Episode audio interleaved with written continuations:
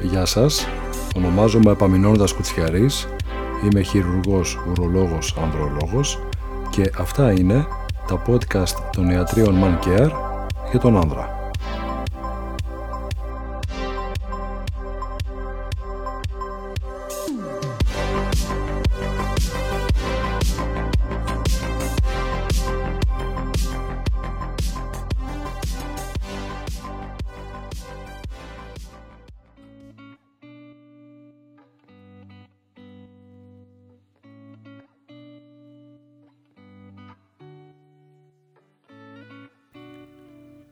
Η βαθιά κατανόηση από την επιστημονική κοινότητα των μηχανισμών και των βιολογικών μονοπατιών μέσω των οποίων επιτυχάνεται η στήση έχει ως αποτέλεσμα στην εποχή μας να προσφέρονται πολλές θεραπευτικές επιλογές που αντιμετωπίζουν το πρόβλημα της στητικής δυσλειτουργίας.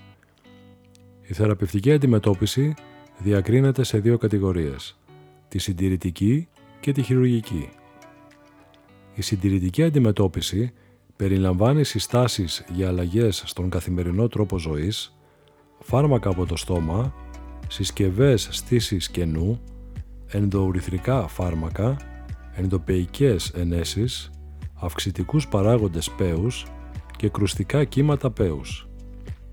Η χειρουργική αντιμετώπιση περιλαμβάνει την τοποθέτηση πεϊκής πρόθεσης. Ας δούμε αναλυτικά τις θεραπευτικές επιλογές που είναι διαθέσιμες και στη χώρα μας και τι προσφέρει κάθε μία χωριστά. Αλλαγή στον τρόπο ζωής.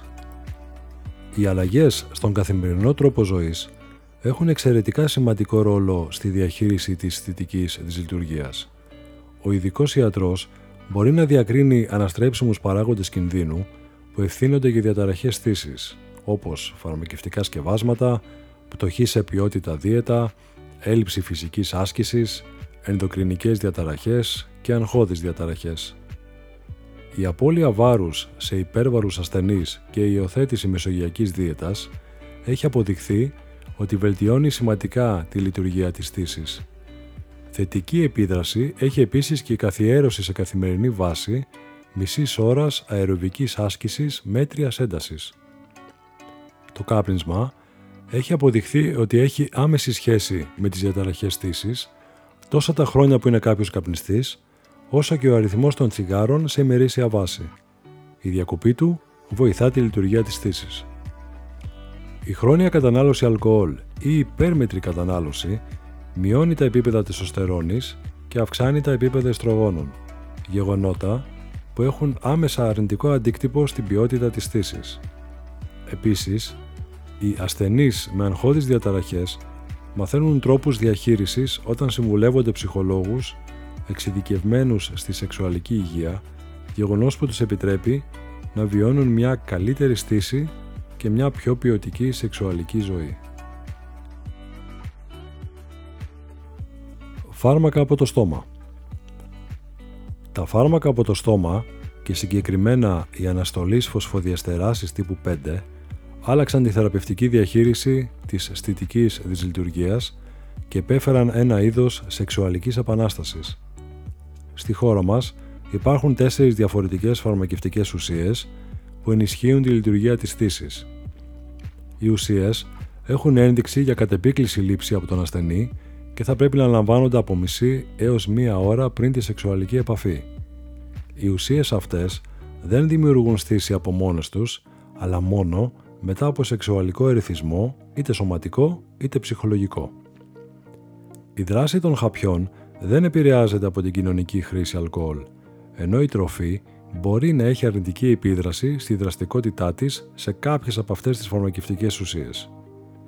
Οι αναστολείς φωσφοδιαστεράσεις έχουν πολύ καλά αποτελέσματα σε μεγάλο εύρος ασθενών που πάσχουν από διαταραχές στήσης διαφορετικής αιτιολογίας, όπως σε ασθενείς με ιστορικό σαχαρόδους διαβήτη και σε ασθενείς με καρκίνο προστάτη που υπευλήθησαν σε ριζική προστατεκτομή. Οι πιο συχνές παρενέργειες των φαρμάκων αυτών είναι η δυσπεψία, οι μυαλγίες, ο πονοκέφαλος και οι διαταραχές στην όραση. Είναι όμως ήπιες και υποχωρούν όταν διακόπτεται η αγωγή. Απόλυτη αντένδειξη για τη χορήγησή τους είναι οι ασθενείς που πάσχουν από στεφανιαία νόσο και λαμβάνουν νητρώδη φάρμακα.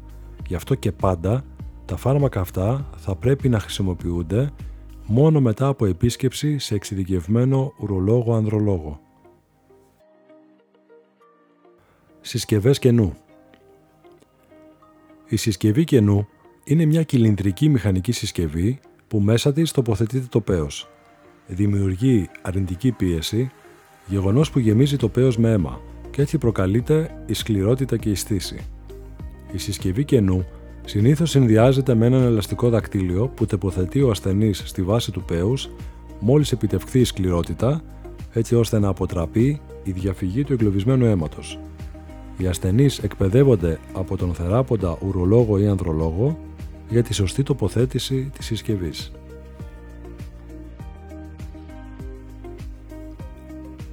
Ενδοουρυθρικά φάρμακα.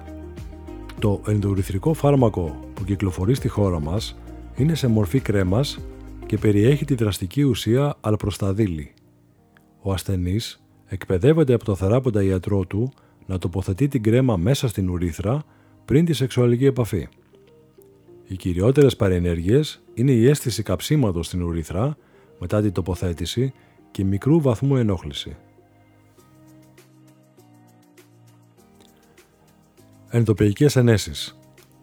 Με τις ενδοπεϊκές ενέσεις γίνεται άμεσα μέσα στο πέος μέσω μιας λεπτής βελόνης ινσουλίνης έγχυση αγκιοδραστικών ουσιών που προκαλούν διαστολή των αγκίων και αύξηση της ροής του αίματος.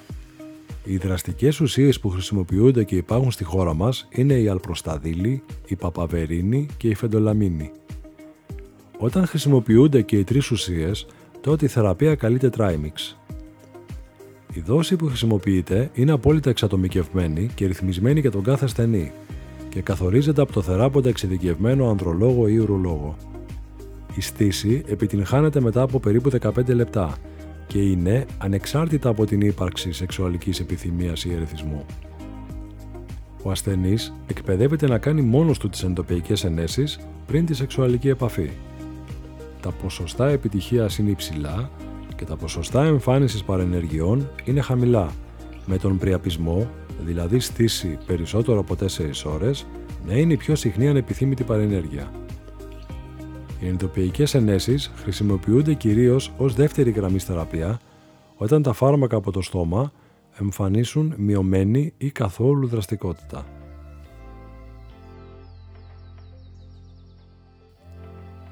Αυτόλογη εφαρμογή αυξητικών παραγόντων. Η χρήση αυξητικών παραγόντων αίματος είναι μια ασφαλής μη χειρουργική πρακτική που εφαρμόζεται επί πολλά έτη από διαφορετικές ιατρικές ειδικότητες όπως την πλαστική χειρουργική, την αισθητική δερματολογία και την ορθοπαιδική. Τα τελευταία έτη, η χρήση των αυξητικών παραγόντων αίματος έχει ξεκινήσει να εφαρμόζεται και στον χώρο της ανδρολογίας.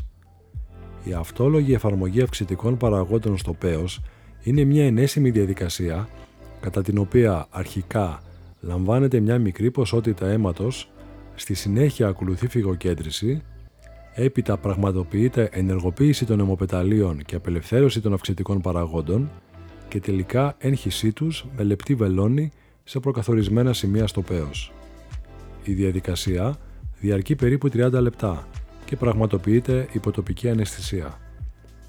Η τοποθέτηση και χρήση αυξητικών παραγόντων στο πέος έχει ως αποτέλεσμα την έναρξη διαδικασίας νεοαγκίωσης, με συνέπεια την αυξημένη ροή αίματος, άρα την καλύτερη αισθητική λειτουργία.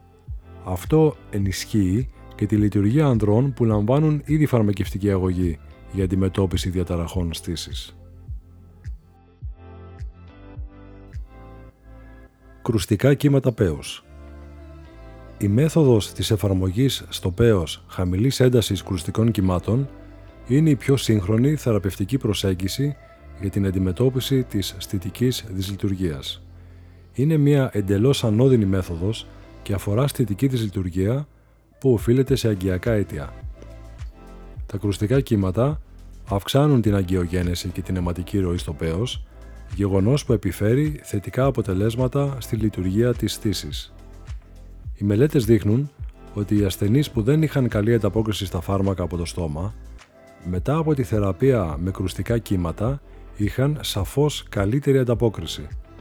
Επίσης, ασθενείς που λάμβαναν φάρμακα από το στόμα και είχαν καλή ανταπόκριση, μετά τη θεραπεία με κρουστικά δεν είχαν ανάγκη να λαμβάνουν φάρμακα.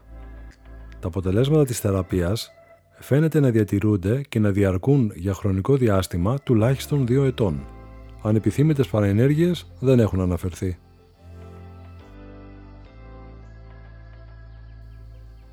Πεϊκές προθέσεις.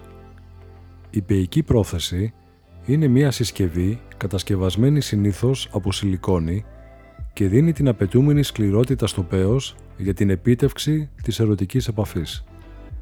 Υπάρχουν δύο κατηγορίες, οι μη διογκούμενες και οι διογκούμενες. Οι μη διογκούμενες αποτελούνται συνήθως από δύο κυλίνδρους που τοποθετούνται χειρουργικά μέσα στο πέος με αποτέλεσμα το πέος να έχει μιας μορφής μόνιμης στήσης. Οι διογκούμενες υδραυλικές πεϊκές προθέσεις αποτελούνται από διογκούμενους κυλίνδρους, την αντλία και το ρεζερβουάρ.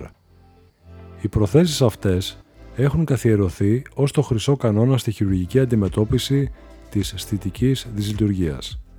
Ο ασθενής όποτε επιθυμεί να έχει στήση, πατά την αντλία που βρίσκεται εντός του οσχαίου και το υγρό που υπάρχει στο ρεζερβουάρ μεταφέρεται στους κυλίνδρους που βρίσκονται στο πέος. Οι κυλίνδροι διογκώνονται δίνοντας στον άνδρα μια φυσική αίσθηση σκληρότητας και στήσης. Όταν τελειώσει τη σεξουαλική πράξη, ο ασθενής πατά πάλι την αντλία και το υγρό μεταφέρεται πάλι πίσω στο ρεζερβουάρ, γεγονός που επιφέρει στο πέος μια φυσική χάλαση. Η αίσθηση του οργασμού και η εξπερμάτιση δεν επηρεάζονται από την τοποθέτηση της πεϊκής πρόθεσης. Ενδείκνυται σε ασθενείς που εμφανίζουν σοβαρή αισθητική δυσλειτουργία, η οποία δεν ανταποκρίνεται σε φαρμακευτική αγωγή. Τα μεγαλύτερα πλεονεκτήματα των πεϊκών προθέσεων είναι τα εξαιρετικά ποσοστά ικανοποίησης που εκφράζουν οι ασθενείς, η ερωτική συντροφή τους και το γεγονός ότι προσφέρει μόνιμη λύση στο πρόβλημα της αισθητικής δυσλειτουργίας. Οι θεραπευτικές επιλογές που έχει πλέον η ιατρική κοινότητα στην εποχή μας και στη χώρα μας για την αντιμετώπιση του προβλήματος της διαταραχής της στήσης είναι πολλές, ασφαλείς, τεκμηριωμένες, εξατομικευμένες, δοκιμασμένες στον χρόνο και αποτελεσματικές. Ανεξάρτητα από την τελική θεραπεία που θα επιλεχθεί και θα εφαρμοστεί, ο στόχος παραμένει ένας και μοναδικός. Η επαναφορά του άνδρα στο ερωτικό παιχνίδι. Με όλες αυτές τις θεραπείες που έχουμε πλέον, εσείς ακόμα διστάζετε να πάτε και να ζητήσετε βοήθεια από τον γιατρό σας? Είμαι ο Επαμεινώνδας Κουτσιαρής, είμαι χειρουργός, ουρολόγος, ανδρολόγος και αυτό ήταν ένα ακόμα ενημερωτικό podcast των ιατρίων Mancare για τον άνδρα.